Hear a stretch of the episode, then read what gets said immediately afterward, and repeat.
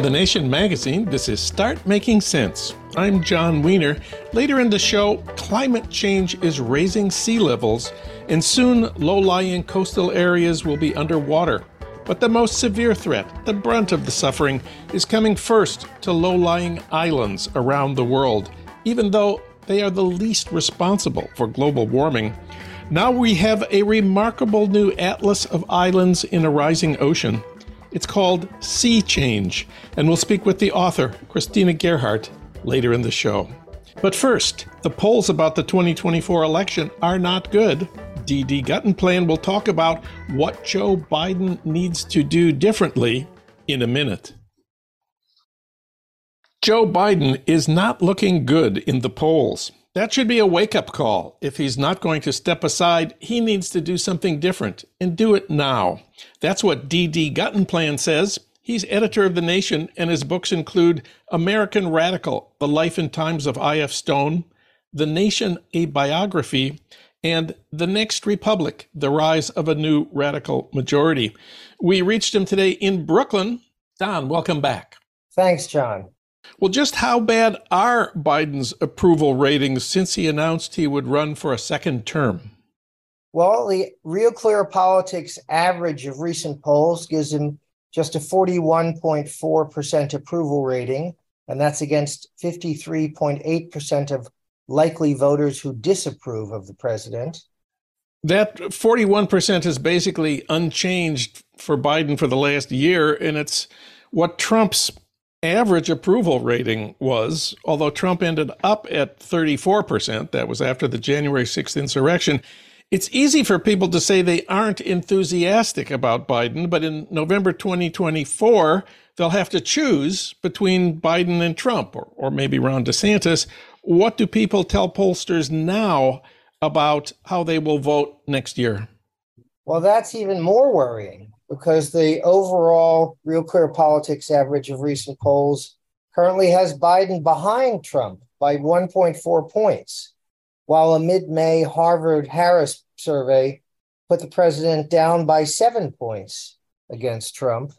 And an early May ABC News poll had Governor DeSantis leading Biden by 5 points.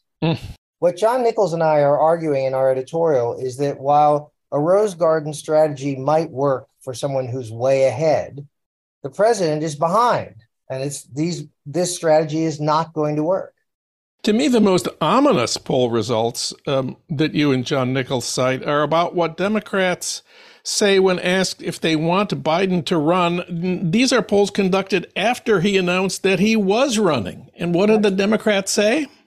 And even after he announced, more than half, 52% of Democrats, for an AP poll, said they'd still prefer he didn't run, while only 25% of Democrats under the age of 45 said they would definitely back him in 2024. Remember, that's 25% of young Democrats. So whichever poll you look at, Biden is not doing well, and in some he's doing terribly. I think the most optimistic thing you could say right now is that if everything goes well for Biden, the 2024 election will still be a close one, just like 2020 and 2016 and 2012 and 2000. So the plan for Biden's campaign right now is to run in the first primary, which is going to be South Carolina. That's something new. Remind us why they changed the order of the primaries. Well, they changed the order of the primaries, I suppose, because Biden owed it to his ally, James Clyburn, who runs the Democratic Party in South Carolina, and which was, of course, readers and listeners will remember, the primary that catapulted Biden from a fourth place finisher in 2020 into the front runner.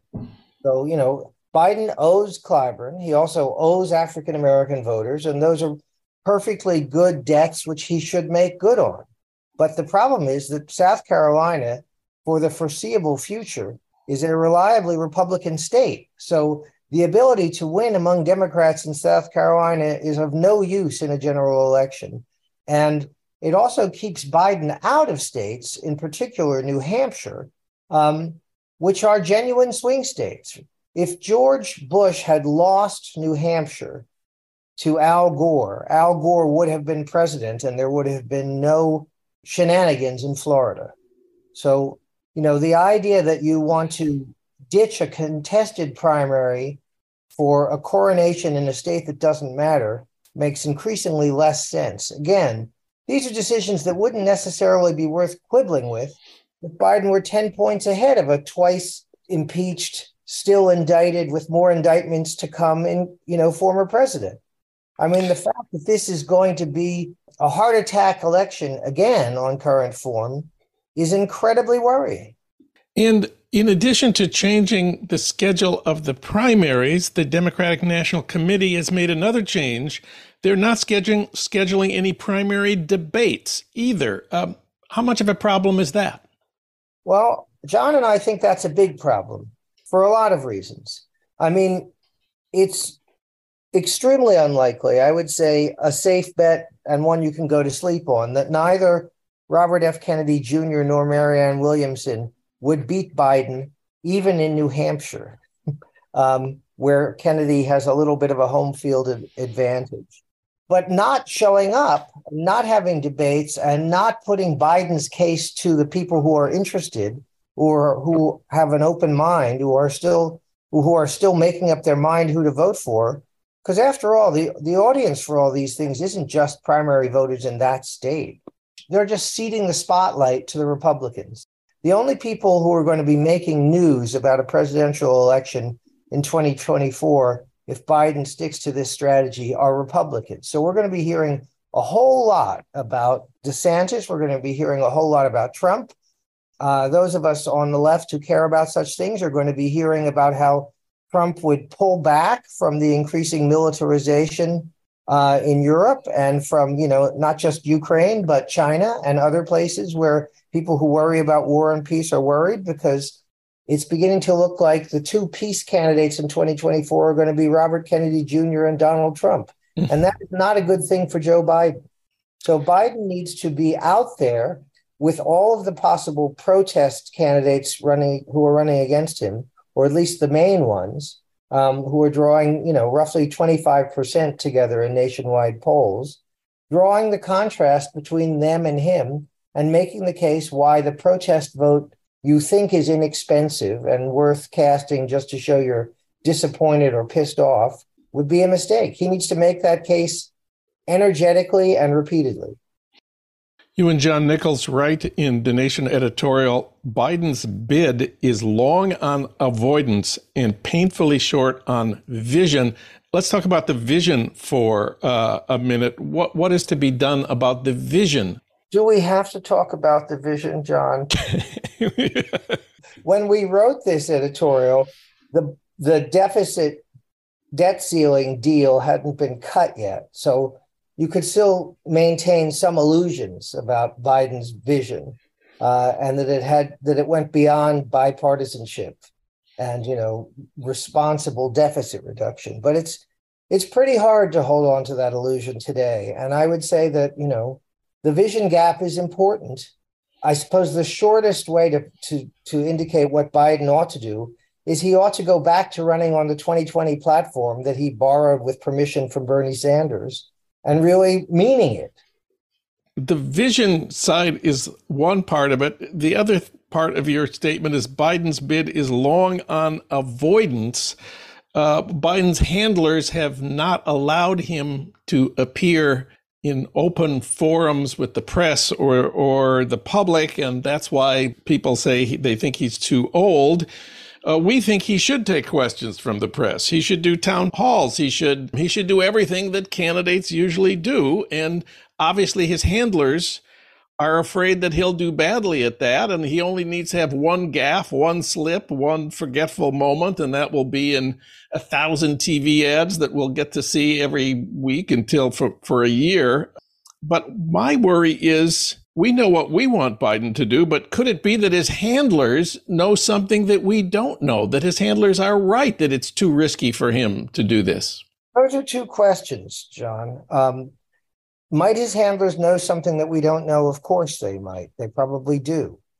But if what they know is that Biden can't deal with spontaneous questions, he can't deal with unscripted interactions with the public, then he should step aside because he's not capable of really being president. And we can't afford another second Reagan term in Democratic clothing.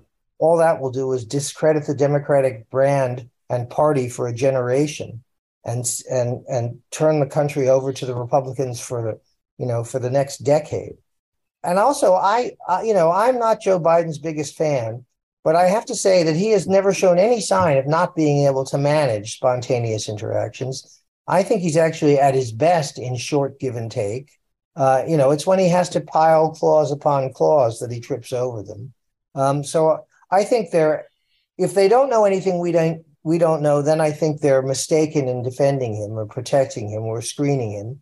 And if they do know something we don't know, then they'd better tell us. And they better tell us while it's time to make a change. Well, it's still 15 months before the Democratic National Convention and 8 months before the first primary. Is that enough time? If Biden can't or won't do what needs to be done, is that enough time to find a different candidate?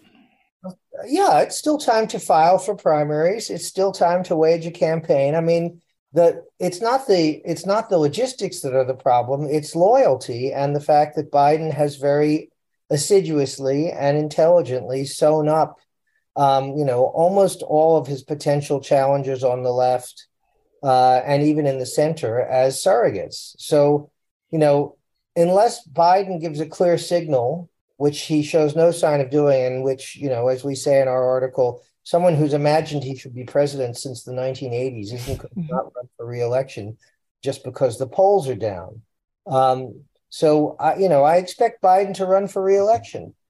But, if something happens, or if, for example, DeSantis has a genuine boom as opposed to the bust he's been so far, because at the moment, the Democratic National Party's sole argument is Biden beat Trump, Biden will beat Trump. That may be true, but that depends on it being Trump. And also, it depends on the polls not being wrong about who would win in that two-person contest. Biden's bid for re-election is long on avoidance and painfully short on vision. That's what D.D. Guttenplan and John Nichols say in their editorial, Biden Must Remake His Candidacy. You can read it at thenation.com. Don, thanks for talking with us today. Always a pleasure.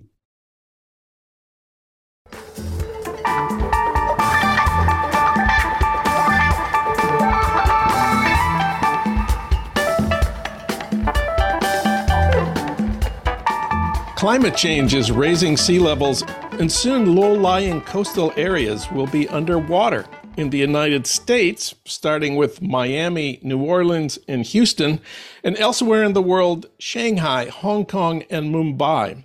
But the most severe threat, the brunt of the suffering, is coming first to low-lying islands around the world, even though they are the least responsible for global warming.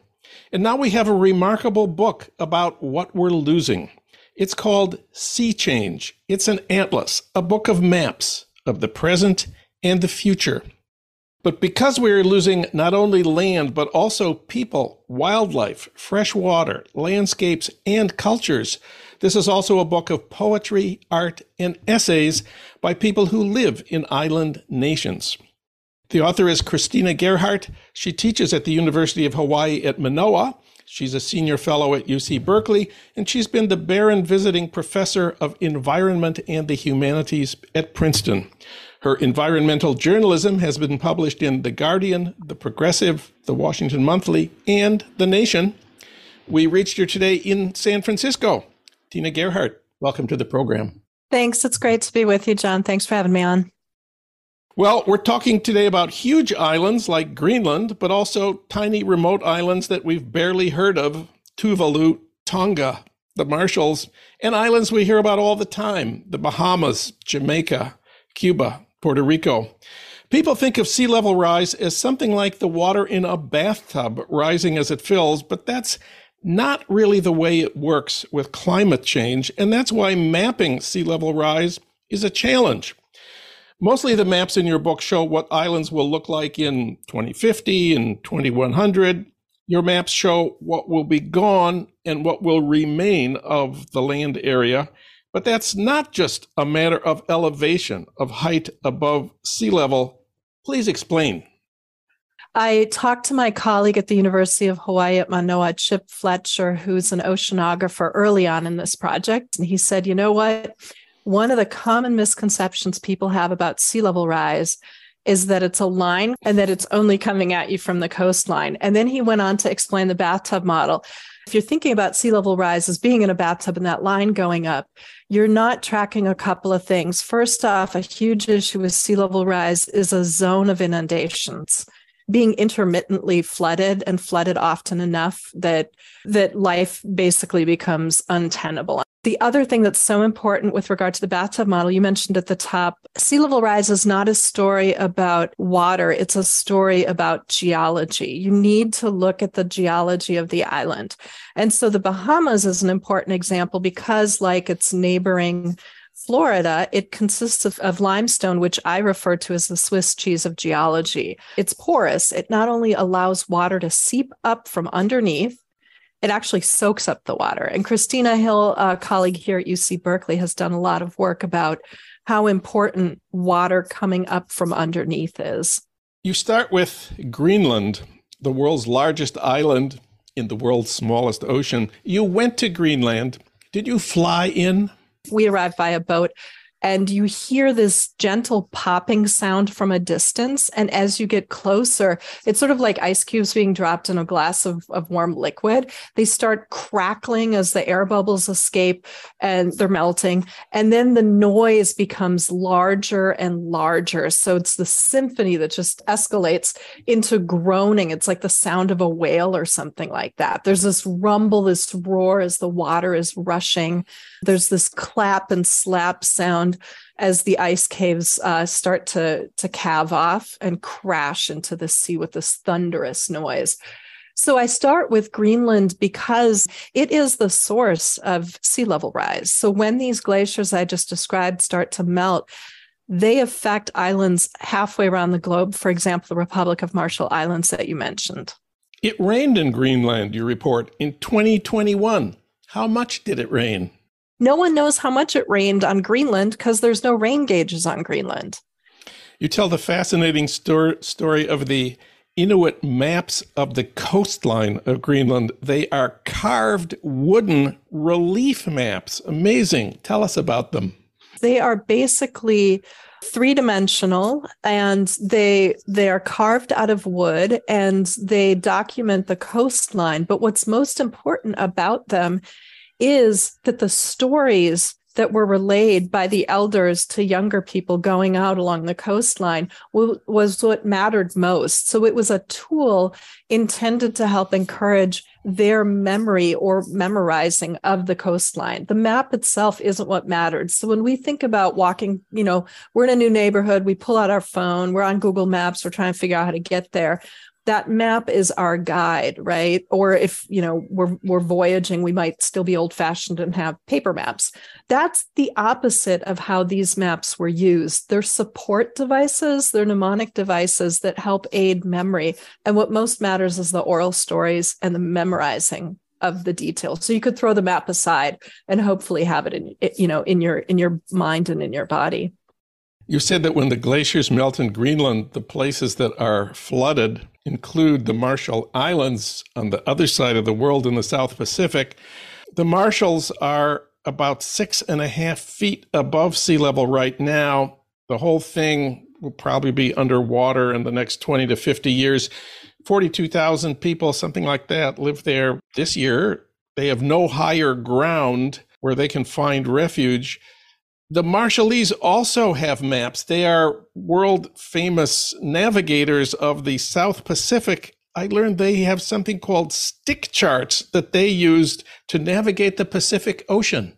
Right. Just to back up, they're one of the four island nations most at risk. The other ones are Kiribati and Tuvalu in the Pacific, and then the Maldives in the Indian Ocean. Now, these stick charts that you mentioned are these incredibly beautiful maps that the Marshallese have developed. A lot of islanders in the Pacific are incredible navigators. When people who were colonizing from the north and the west, mainly from Europe, came to the Pacific, they were gobsmacked, to put it in British terms, by the fact that these navigators could travel without the use of things like magnetic compasses, latitude, longitude, etc. So what the stick charts in particular are used to navigate the Pacific Ocean. They're made of palm ribs and sticks that are bound by coconut fiber.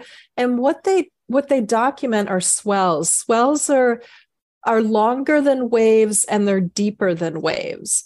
And importantly, if they bounce around, if they move, if they hit an island, they refract in a different way because of that interruption of their flow. And so having a stick chart that documents the swells, again, this is a mnemonic tool, you have to commit this to memory, means that you are reading the waves, you're reading the swells, you're reading the water, basically.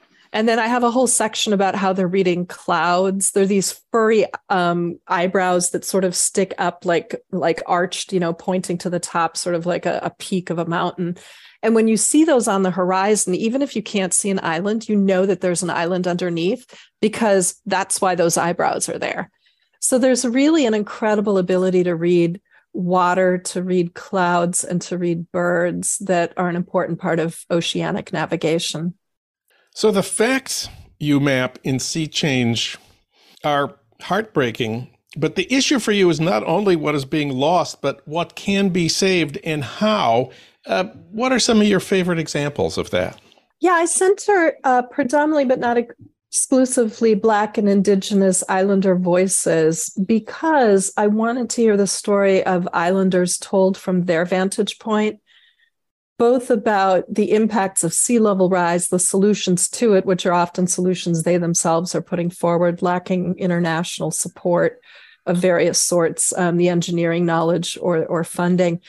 But one of the things I also talk about is their history and their culture. So I refer to Sea Change as a symphony. It weaves together, as you mentioned, art, maps, poems, the texts that I wrote, scientific illustrations. So it's really polyvocal or polyphonic. And the reason I think it's important to include the history and the culture is because I think we have enough studies to indicate that sea level rise is an issue. The climate crisis is an issue. People don't really connect with data sets. I really think science is important. I don't want to be, misunderstood as saying it's unimportant. But the way that we really connect or care or empathize is to hear the stories from islanders about their islands. And so a couple of things that struck me coming back to your question, there's a remarkable affinity that islanders feel among themselves. When I moved to Hawaii, you mentioned I teach there a decade ago to take up the teaching position. I quickly noticed an affinity that people in Hawaii feel with people of the Philippines, with people of Guam, and then with people further afield in the Caribbean from Cuba and from Puerto Rico. And I was a little surprised by that. And then the reason when you think about it is simple. Those are all island territories that were ceded to the U.S. when the U.S. won the Spanish-U.S. War. And so colonialism is a thread that runs through my book because it structures the situation of islands and a lot of the inequities that islanders are forced to live with. Some of the effects of that colonialism occurred, at least in my lifetime, notably in the Marshall Islands. And it's the reason why a third of the Marshall Islands population has moved to the United States, mostly to Hawaii, but also for some reason to Arkansas. The United States admits the Marshallese not as climate refugees, but in compensation. In compensation for what? Because the U.S. detonated a series of nuclear bombs in the Pacific, specifically in the Marshall Islands, in the 40s and in the 50s. They're not the only nation that did this. France participated in these tests too. But as a result of these tests, there's a very high percentage of cancer rates in the Marshall Islands. 43 nuclear tests conducted by the United States, 1948 to 1958. And closer to home, the United States, I learned from your Sea Change book, now has its own climate refugees. The first lived on an island near New Orleans, the Île de Jean Charles. What is happening there? Right. So Île de Jean Charles shrunk by an incredible 98%. So the amount of land loss there is just remarkable. And I remember when I was working on the map for Île de Jean Charles, which, maybe you have pulled up in front of you, but the cartographer, you mentioned earlier, right, that the maps on in Sea Change show the situation of the island currently, then in 2050 with sea level rise impacting it, and then by the end of the century, 2100. So I had the cartographer Molly Roy create the third panel for 2100 as just blue. And she was trying to figure out what her work was, right? Like, what is she supposed to do? And I said, you're literally supposed to just give the viewer a blue slide to indicate that Île de Jean Charles will very likely be gone by the end of the century. So it's already lost 98% of its landmass. And this is due to both sea level rise and also eroding coastlines. They've been eroding since about 1950. I learned from your book that the Île de Jean Charles is not only suffering from sea level rise, but from sinking, from subsidence, which is happening in other places, in the Solomons, in Samoa, in Manhattan, something else to worry about. Why is that happening? It's happening because of the amount of groundwater and even more so the amount of oil that has been pulled out. So when you pull all of these fluids out of the soil then compacts, right? And it's disproportionately hitting the Gulf of Mexico and the East Coast. But the other reason is due to shifts in tectonic plates. So basically thousands of years ago, with the glaciers retreating, a long story short is that the island bulbed up a little bit. And now that land is starting to slowly sink into place again. I understand the United States government awarded $48 million to resettle the residents of the Île de Jean Charles, but the residents have voted against resettlement twice. Who are they and how do you explain their vote?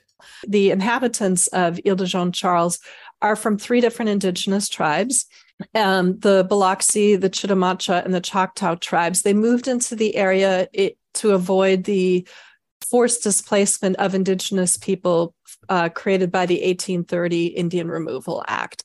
And so they decided not to move where people were forcibly relocated and moved instead to Île de Jean Charles around them, where they've been living since. They voted against because the new areas that were created for them to live in were initially intended only for them to be living in, and then were opened up for other people to also live in. So that was a huge reason why. And then it wasn't clear that the entire tribe or group of people who were living on Île de Jean Charles would be able to live in this newly created area. So it's about that, cohesion of resettlement that was really the issue. Finally, why is it important to make islands around the globe visible and the plight of their people clear and relevant to everyone? We're all connected. And I think that's really important to keep in mind. An injury to one is an injury to all, as numerous people have put it, right? So see, and this is why I start with Greenland, and I close that chapter on Greenland talking about the impact on the Marshall Islands, which doesn't come up until halfway through the book, because the melting Greenland is affecting the inhabitants of Marshall Islands, as you mentioned. Because if we are continental land dwellers listening to this program, if we are the source of historically the largest emissions around the world. So we are responsible for creating the climate crisis. I believe in collective solutions, meaning political or divest from fossil fuels or, encourage our politicians to not subsidize them or vote out of office politicians who do subsidize them, et cetera. I encourage those kinds of actions more than individualized ones. I do think any level of action is better than inaction. So this is why I think we on the mainland US, if that's where your listeners are based, should care about this story. It really is a story about everyone.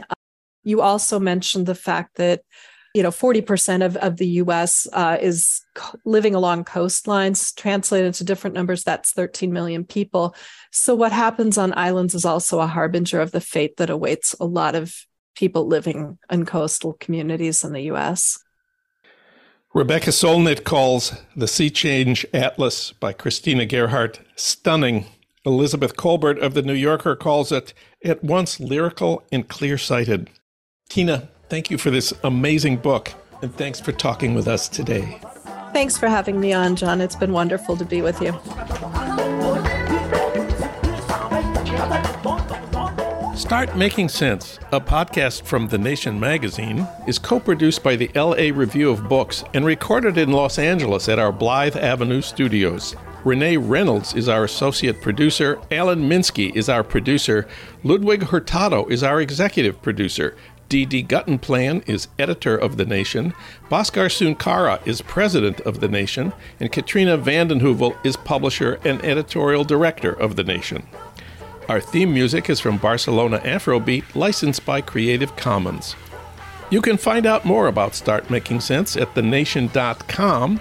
And subscribe to Start Making Sense on Apple Podcasts or wherever you get your podcasts. I'm John Wiener. Thanks for listening.